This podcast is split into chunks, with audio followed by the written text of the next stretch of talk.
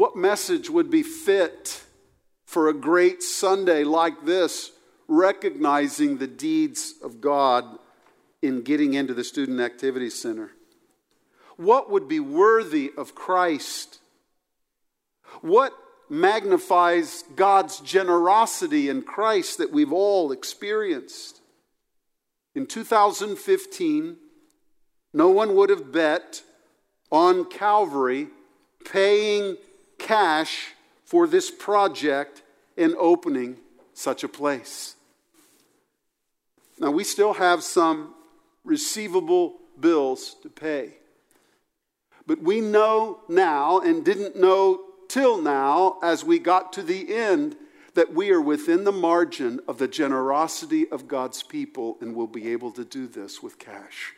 God be praised. It's another stroke of Yahweh Jireh, the Lord who provides.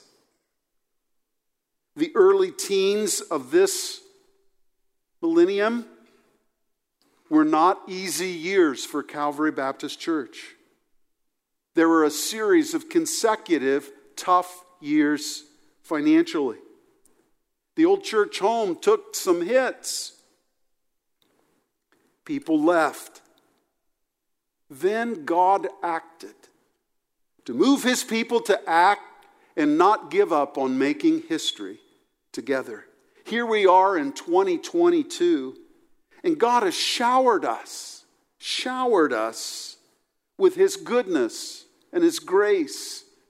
It was almost two years ago that out of nowhere, a commercial real estate person representing interested investors approached us about the sale of a portion of the cherry factory. It was a back burner discussion, not our idea that something we pursued we just prayed, God, are you in this? And as these things spin out, it took almost two years. And just before our deacon body meeting in September, we closed on the sale of the cherry factory. Unexpected mercy from God to help. God has acted to help us. He showered us. He's given us new vision and fresh life as a church family. Exhibit A, tangible, touchable, physical, the Student Activity Center just across the street. But I'm so happy to tell you what you know. There are other exhibits as well. And the best of them are the exhibits in changed hearts in people's lives in the network of Calvary Baptist Church. God be praised. It's important to be found looking to God with grateful and praising hearts. And so here we are this morning, and that's our purpose today. Come with me to a famous doxology that closes Ephesians chapter 3, verses 20 and 21.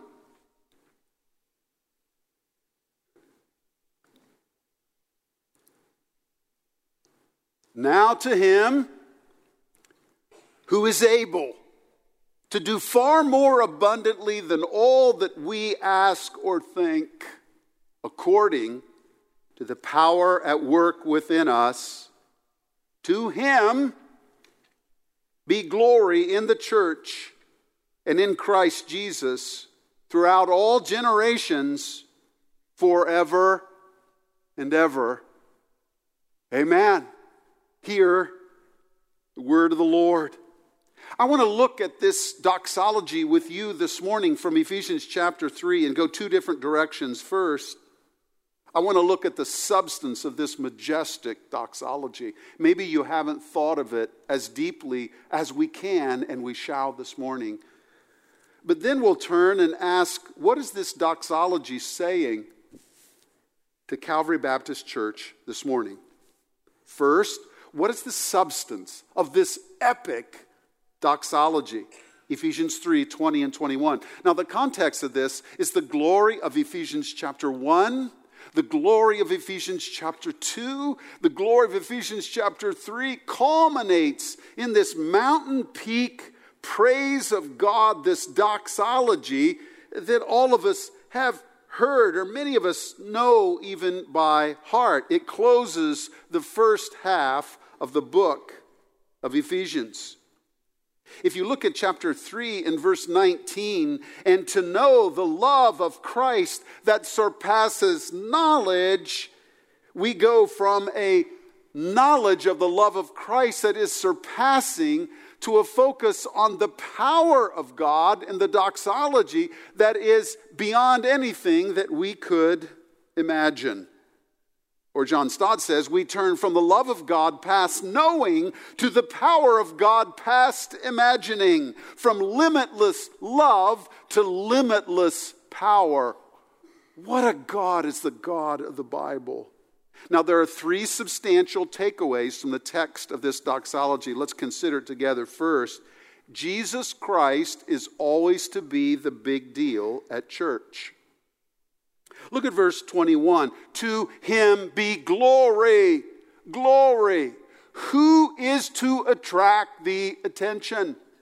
Who is to be magnified? Glory is what is being talked about. Ascribing glory. To whom are we to ascribe glory? Notice how careful Paul is to send it in the right direction. Look at 320. Now to him.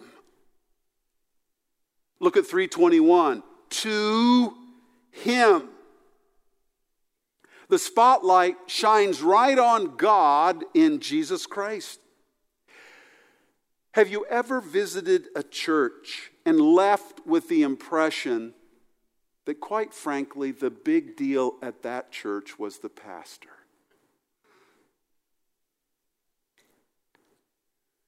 Now, since it's just us kids, can we be candid with each other? Brother Estep, and I always get his initials mixed up. David, is it DB? Okay, I, I got it right. That I've always mixed it up. D.B. Estep was it 47 years, almost 50 years of service to our Lord here, and it was iconic to set this place up on an extraordinary foundation. What a great leader, a great pastor. Went up in the apartment, lied down for a nap, and went to heaven. Warren Wiersbe a once in a generation leader, was here from 1963 to 1971, and he leaves here and goes to the iconic flagship gospel preaching church, Moody Church in Chicago, for an incredible run. Before and who could take his place? He takes Ted Epp's place back to the Bible broadcasts and finishes his run while he's writing all along. He was an extraordinary leader. Those were incredible years. There's a dear sister here and she was losing her mental capacities. She's now in heaven. And whenever I talked to her, um, um, she would share a pleasant greeting, and the next sentence was Warren Wiersbe. And it was as if last Sunday he was here. and that was her most vivid recollection. And those were great years. You know what? Brother Wiersbe suffered demise and he died. Charlie Wagner's 10,000 volume library in his basement, preaching with all of that content. Charlie's gone. He's in heaven. Randy Faulkner was faithful for 17 years here in various capacities, went on to have a great run in Oklahoma City. He's now in Valdosta, Georgia, next to his dear daughter. And he's into a fight with Parkinson's.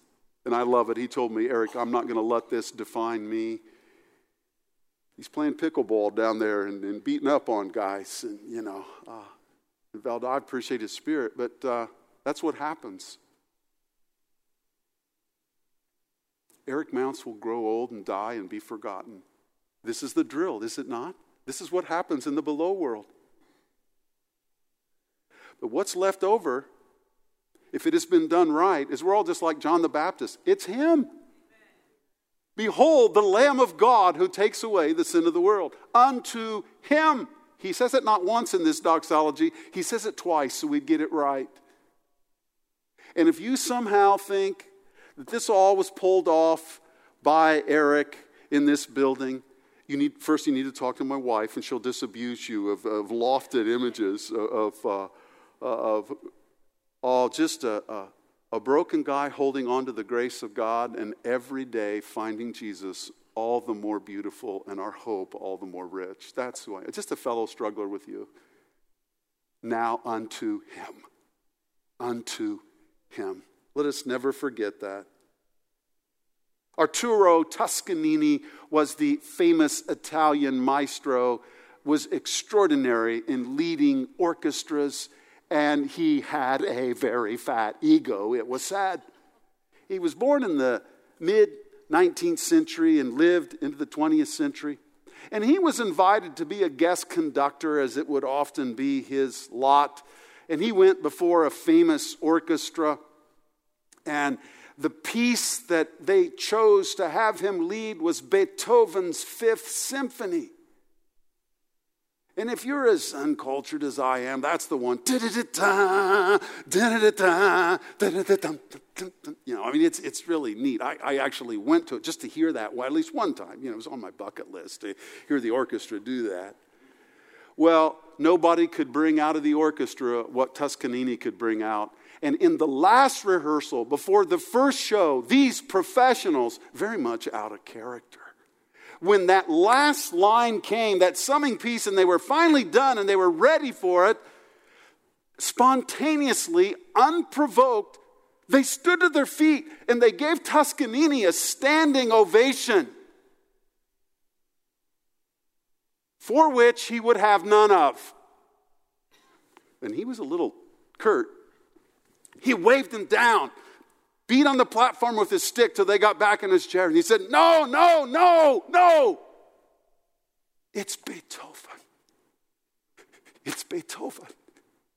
And if we remember that it's Jesus Christ and we put him at the center and we exalt him, men will come and go and die and go to be with the Lord. And what will remain will be a passionate affection for this one who loved us and gave himself for us, Jesus Christ our Lord. Let us ever keep him before us. Now unto him. Not once, twice. To him be glory. Now, the second substantial takeaway is this God is always powerfully at work to glorify his son, Jesus Christ. God is at work. Look at chapter 3 and verse 20. According to the power at work within us. You say, Eric, I, I don't know what God's doing. I know what He's doing. He's working within us to glorify His Son, to show us the beauty of a life given over to this one who loved us and gave Himself for us. God is at work. Are you encouraged by that? You say, Eric, I don't understand the complexities of my life and the circumstances I'm going through. Well, I may not be able to explain it all to you, but let me speak into your circumstance and tell you that God is at work in all of it. He's at work within us, a powerful work. Now, notice the couplet in verse 21. He's at work in the church and in Christ Jesus. And notice with the and how closely he associates those two. Jesus with his family. God is at work through Jesus in his family by the Spirit. That encourages my heart. He works in ways we cannot see. He does things that no one else can do. God is at work. God is at work. Where is God at work? He's at work in the church. That's what the text says. God is at work at Calvary Baptist Church. God works through the church. In the last year, I was inviting a family here and asking them if they had a church home. The answer went something like this Oh, no, we don't go to church, but boy, we're involved in a lot of ministry. I thought of that conversation here because I want you to know where God works is in the church and through Jesus Christ in his family and among his people. And that's what Paul is raising this high praise to. Please notice in verse 21 that his work has no end. It's not like, well, he, he's done doing that now. No, he will glorify his son throughout all of the ages, the eons to come, forever and ever. And throughout every generation, what, what is God doing? He's glorifying his son. He's showing off the glory of his son, the beauty of his son. His work has no end. It's the ongoing work of God. Notice how verse 21 ends To him be glory in the church and in Christ Jesus throughout all generations, forever and ever. Amen. So be it. The ongoing work of God. It's reminiscent of what Paul says in Ephesians 2 7 when he says, So that in the coming ages he might show the immeasurable riches of his grace and kindness toward us in Christ Jesus. Now, the third substantial takeaway from this doxology is this God's ability to show his power is without limit. God's ability to show his power is without limit. Don't miss what is said. Now unto him, Eric, who's him? Him who is able. The first part of the resume that is presented is the ability of God. Now, we live in a, especially after COVID, in, a, in an age of digital commerce. So, reviews digitally now mean more than they've ever meant. And everybody, when you buy something, now wants you to leave a review. And of course, they want you to say, This was the most wonderful, wonderful, wonderful, wonderful experience I've ever had buying anything all of my life. The reason they want you to leave a good review is they want other prospective buyers to check out the product and its reliability, its worth, just how good it is. What are people saying? You go to Angie's. Need to find somebody to work on your house. I'm not recommending anything. I'm just reminded that their people will say, whatever you do, don't hire this plumber. The guy's a loser. Or they will say, this is the most extraordinary job I've ever had done. They are a very able worker. Here's what Paul says Now unto him who is able. One of the things we must believe about God, and it's what's revealed in the scripture, is that God is able. He's able.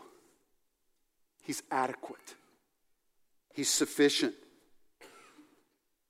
In 1949, Billy Graham broke onto the scene in a former generation of gospel Christianity through a series of meetings. I remember it as seven weeks in Hollywood, in Los Angeles, preaching the gospel of Jesus Christ.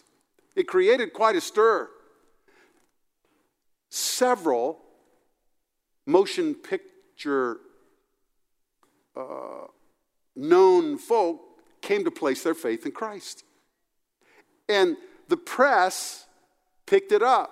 In fact, it's a fascinating story, uh, incidental to the message, but a godly lady, I remember her as a widow, was uh, praying that God would use the meetings to lift up Jesus.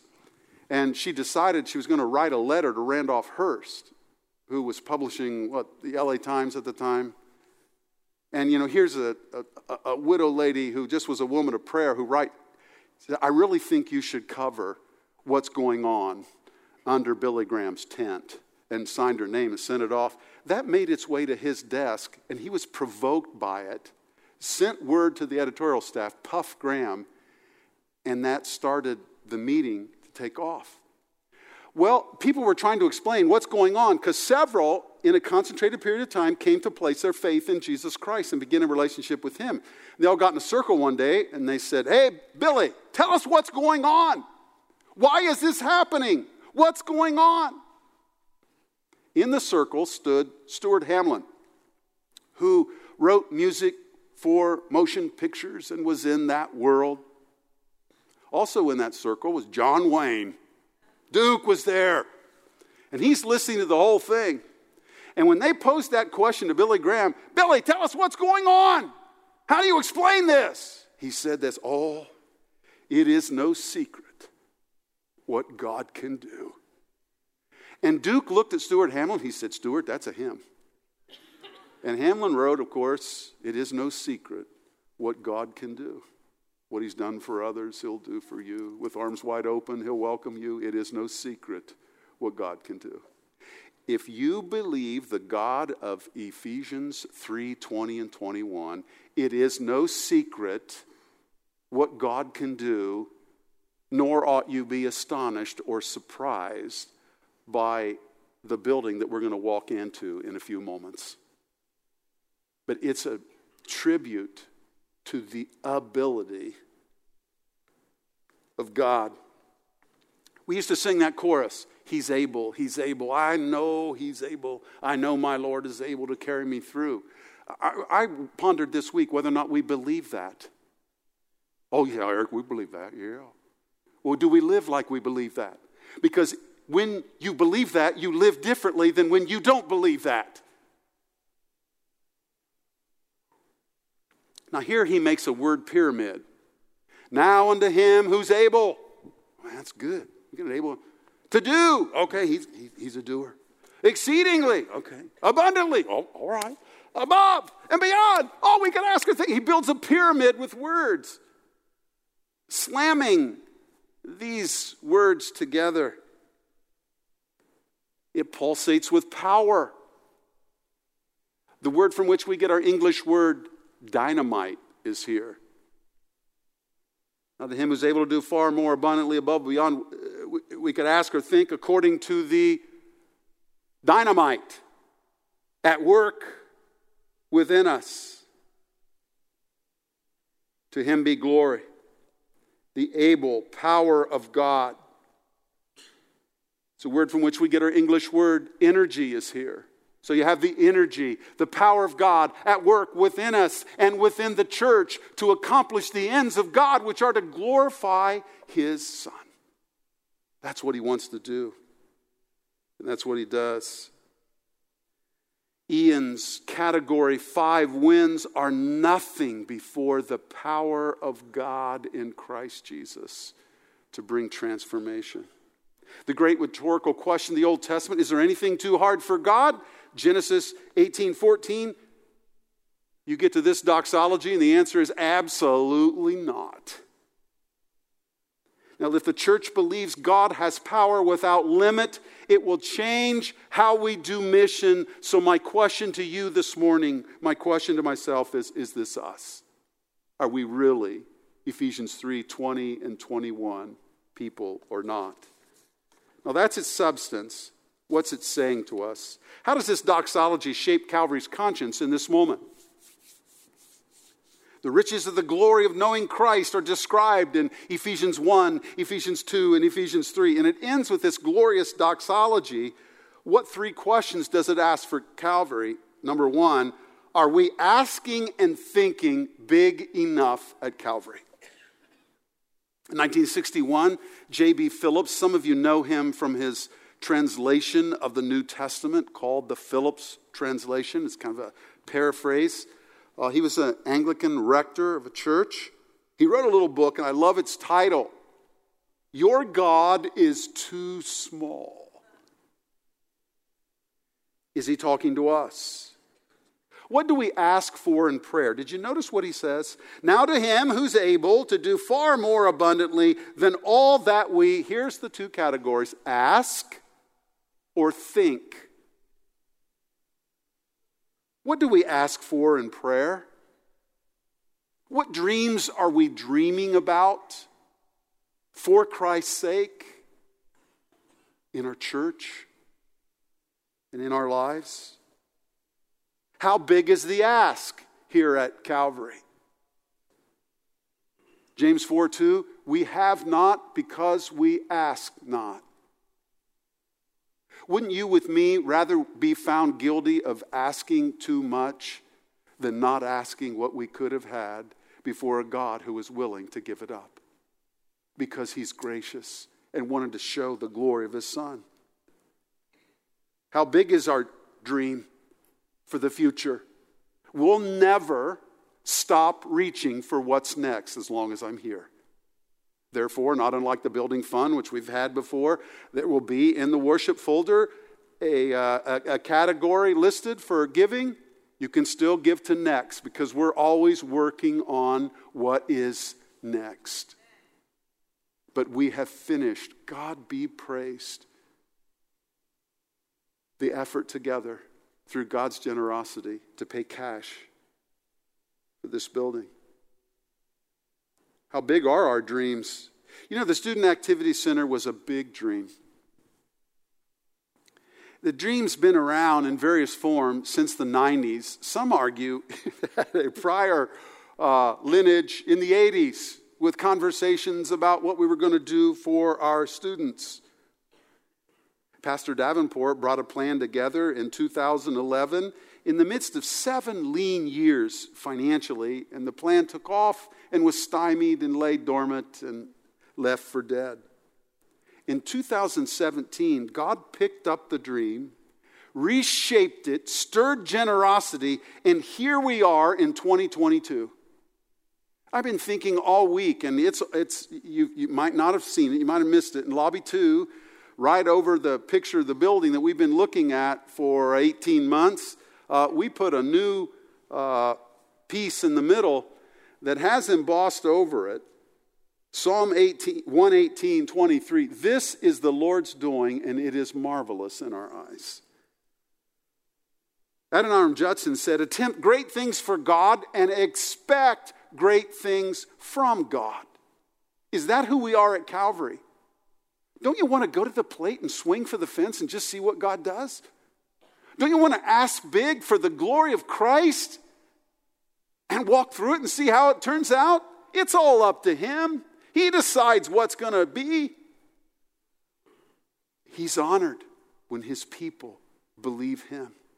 And I'm not just talking about buildings and, you know, I mean, I would love to paint the auditorium. You ought to do it every 50 years or so, you know, don't you think, you know, and, and, um, put nice chairs in here and get some new flooring. I mean, that, that would be fantastic, but those aren't the best dreams. Do you have any dreams for your street? I have dreams for my cul de sac. I keep scratching away at those dreams and praying and thinking. Do you think about your family and your extended family? Are you on your knees dreaming dreams and asking big? If you read Ephesians 3 20 and 21, that's where you'll be.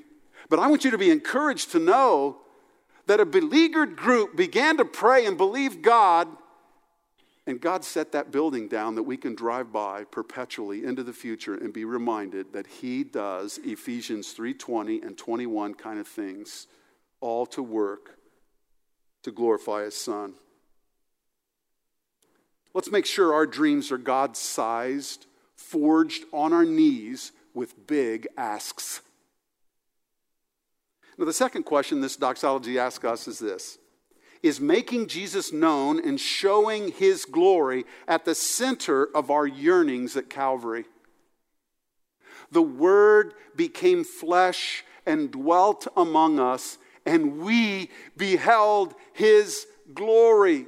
Glory as of the only unique Son of the Father, full of grace and truth. We beheld his glory. This is the work of God, making Christ known, showing his glory. Remember, power working in us and in the church. Seeing his glory, seeing his beauty. This is at the heart of God's actions and his yearnings for our church. Are we driven by a desire that others would see indeed the glory of God in Jesus Christ through us and through our words of invitation to come and join him in this great cause? What is at the center of our yearnings at Calvary? What is at the center of your yearnings personally for your life as you steward the precious life that God has given? Is it that others would see the wonder and glory of the person of Jesus? The third question this passage asks us is this Do we own our obligation in each generation to glorify God by exalting Jesus Christ? Look at verse 21. The matter of glory going to God is a forever and ever discipline. Isn't that what it says? It's for all of eternity. For all of eternity, we will be involved in God glorifying activity. I got stuck on the word generations in 321. In this moment, Calvary is stewarding the launching of another generation of young people for Jesus Christ. Throughout all generations. Now, everybody's going to use this student activity center, but it's built for our student ministry. Why? We want to teach the kids the gospel and invite them to the adventure of living for Jesus Christ in a great space that is worthy of the excellence of Christ. I want you to know that before I ever loved Jesus, I loved playing around in a gym. And while I was playing around in the gym, God reached for my heart and changed the trajectory of my life, all while I was having fun playing in space like that. If you say, Eric, why did we do that? That's why we did it. We're running after hearts and lives what I would have given to grow up in a church or to be around a church that had a place like that that I could be a part of. Now I can't even run on the treadmill without breaking myself. You know, that's this week's footnote. Let's have boatloads of fun in this great space while calling men and women and boys and girls to repent and believe in Jesus Christ and have their life found in Him and built on that rock. You know, I struggled with this message this week. I love preparing for preaching. God, and I love it because God works on my own soul and speaks to my heart. I want so much out of this day for Calvary. I have a yearning heart and an overweening desire to preach the mother of all messages. And here I am at Ephesians 3 20 and 21. Here we come to the end. We find that we have enough cash to do this, no debt. Many were not here, and you don't appreciate this. Let me help you appreciate this. Many were not here in the 80s. When in the middle 80s, I am told, we mounted an effort to pay off the school. You know, and, and, and I love the, the narrative spun out, and I'm going to mess it all up and ruin all the punchlines. But, you know, it was something like, no more after 84, you know, and that was, you know, let's, let's finish it off in 84. And then it was, uh, let's revive the effort in 85. then it was, uh, we'll continue working on it in 86. And, and you can go on ad nauseum through that, you know. Um, and God be praised, it was finally resolved. But I'm just glad we don't have to mount any of those campaigns. We're done. And God did it. And that's what this Sunday's about. I've been in other environments. I walked into an environment and I, I walked in open eyed. We're $16.2 million in debt. We were only paying interest on the principal, and that at draconian interest levels. They did not budget for the debt service in the general fund, so we had to find $87,000 a month to pay the debt service. This is better. God be praised. Um, I'm an old man and I'm told that my best ideas, you know, had their best days about 1984. Here's the moment we're burning our mortgage. All right, we just did it. And I know you, you, it's not cool or chic or, you know, neat to do that anymore, but I just did it. There is no mortgage. God be praised. Hallelujah, right. God did it. God did it. Here I am in the middle of outsized desire for this message, just wanting it to go really well, wanting it to stir your memory, wanting it to lodge in your mind. And I'm thinking, Lord, I feel this so this is so unworthy of you and of what you have done. And he just put his arm around me. He says, Have you read Ephesians 3 20, uh, 21 lately? Why don't you ask? Why don't you dream? And let me take it exceedingly and abundantly above and beyond all that you could ever think. Now, I have dreams for the building, for its use, for kids coming to know Christ and investing in families. You know what? God has dreams too. And let's jump into them with both feet and have hearts full of joy this morning for all that God has done. Amen? Praise be to God for your kindness in Jesus Christ and your generosity displayed among your people. Thank you, Lord. We have grateful hearts, and you have made us glad. We recognize that before you in your presence. In Jesus' name we pray. Amen.